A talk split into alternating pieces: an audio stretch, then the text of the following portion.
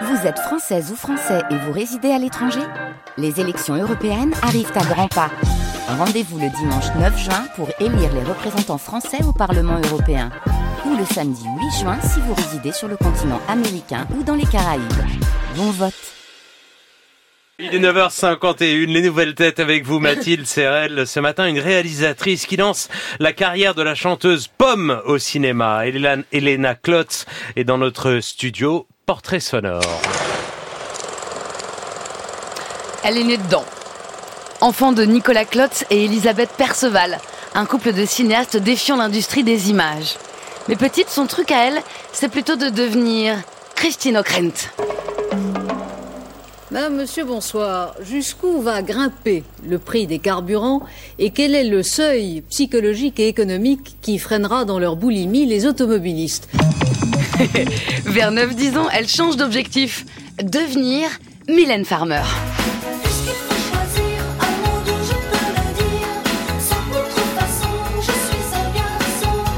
Et puis viennent les 13-14 ans, hmm, devenir Kurt Cobain.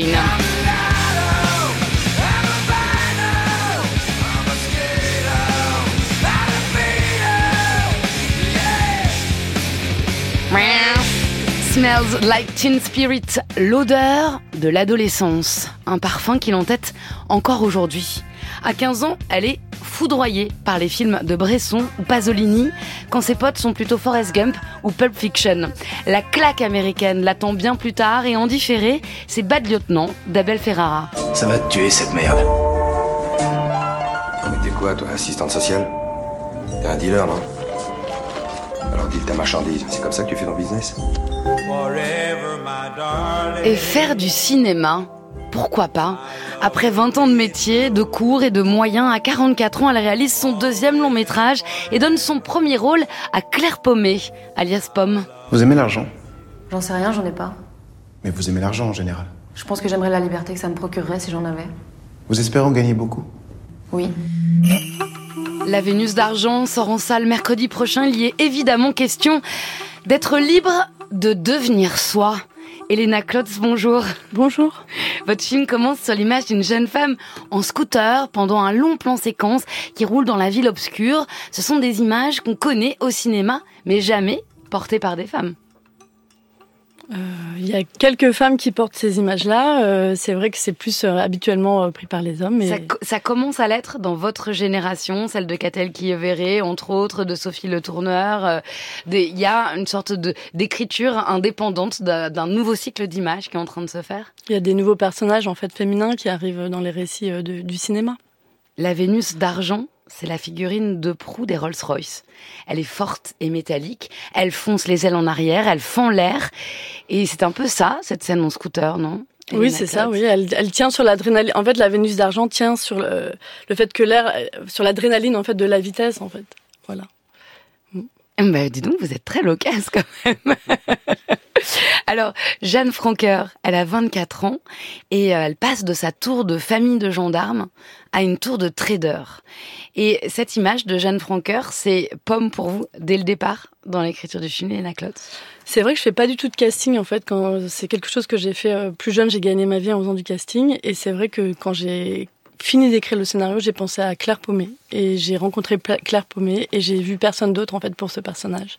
Elle est extraordinaire dans le film, c'est vraiment la naissance d'une actrice. Elle passe d'un amour masculin à une attraction féminine, elle se dit neutre comme les chiffres. On ne se demande pas si un set est masculin ou féminin, dit-elle. Ça rentrait en résonance aussi avec l'univers de Pomme euh, faudrait lui poser la question. Ça rentrait en tout cas dans l'univers du personnage, euh, mais dans l'univers de Pomme certainement, vu ce qu'elle défend, ouais. C'était quoi pour vous cette idée de neutralité dans le chiffre? Alors en fait, ce que j'aimais bien dans la scène, c'est qu'elle est, elle dit qu'elle est neutre comme les chiffres. déjà, il y a, y a, rien de moins neutre qu'un chiffre, mais, mais elle dit ça. Alors il y a deux possibilités parce que Jeanne m'est encore complètement mystérieuse. Peut-être encore, même après le long métrage, ah Jeanne Franqueur, euh, ah vous savez toujours pas qui c'est Ah non, non, c'est toujours un personnage pour moi qui est complètement euh, mystérieux. Et peut-être qu'elle dit ça soit parce qu'elle le pense vraiment d'elle, soit parce que c'est comme ça qu'elle arrive à attirer l'attention de Fares qui est en train de, de ne pas la regarder en fait.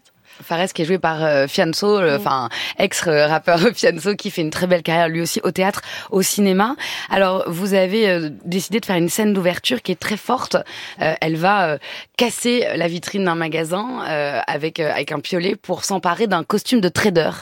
Et là, en fait, elle, elle crée en fait l'armure de, de cette de cette nouvelle vie. C'est la question finalement d'une transidentité qui ne se résume pas au genre en fait.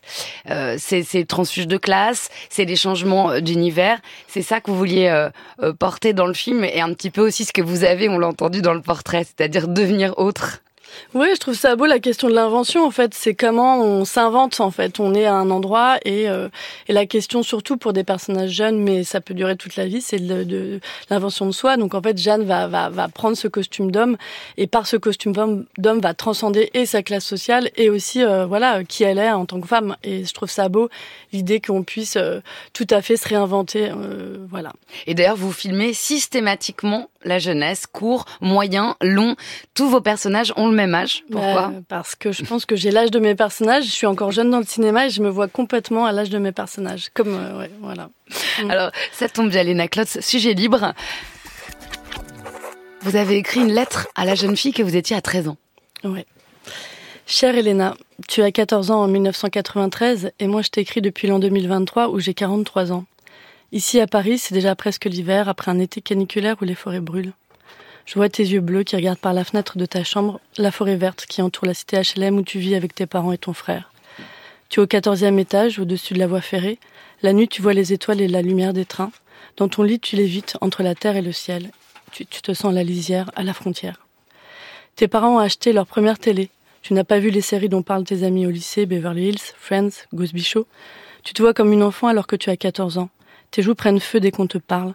Tu mets des collants sous tes lévis pour paraître plus grosse. Les garçons de ta cité t'appellent Miss France parce que tu es la seule blanche. Et toi, tu te tiens droite comme un piquet. Aujourd'hui, depuis ma place de femme et de mère, je te trouve courageuse, car je sais à quel point tu t'es sentie vulnérable ces années-là. Mais ne t'inquiète pas, ta résistance, ton affirmation d'être au monde, avec qui tu es, sera ta force de demain. Autant dans tes amours que dans tes amitiés et ton travail. Car tu ne le sais pas encore, mais à l'heure où je t'écris, j'ai réalisé un film qui sort dans une semaine au cinéma, La Vénus d'argent, avec un personnage de jeune fille qui s'inspire peut-être de ce qu'on se raconte maintenant. À bientôt, Elena. Merci beaucoup, Elena Klotz. Bravo. Ah, bravo, avec merci. Claire Paumet, Nils Schneider et Sofiane Zermani. La Vénus d'argent, en effet, c'est en salle mercredi prochain.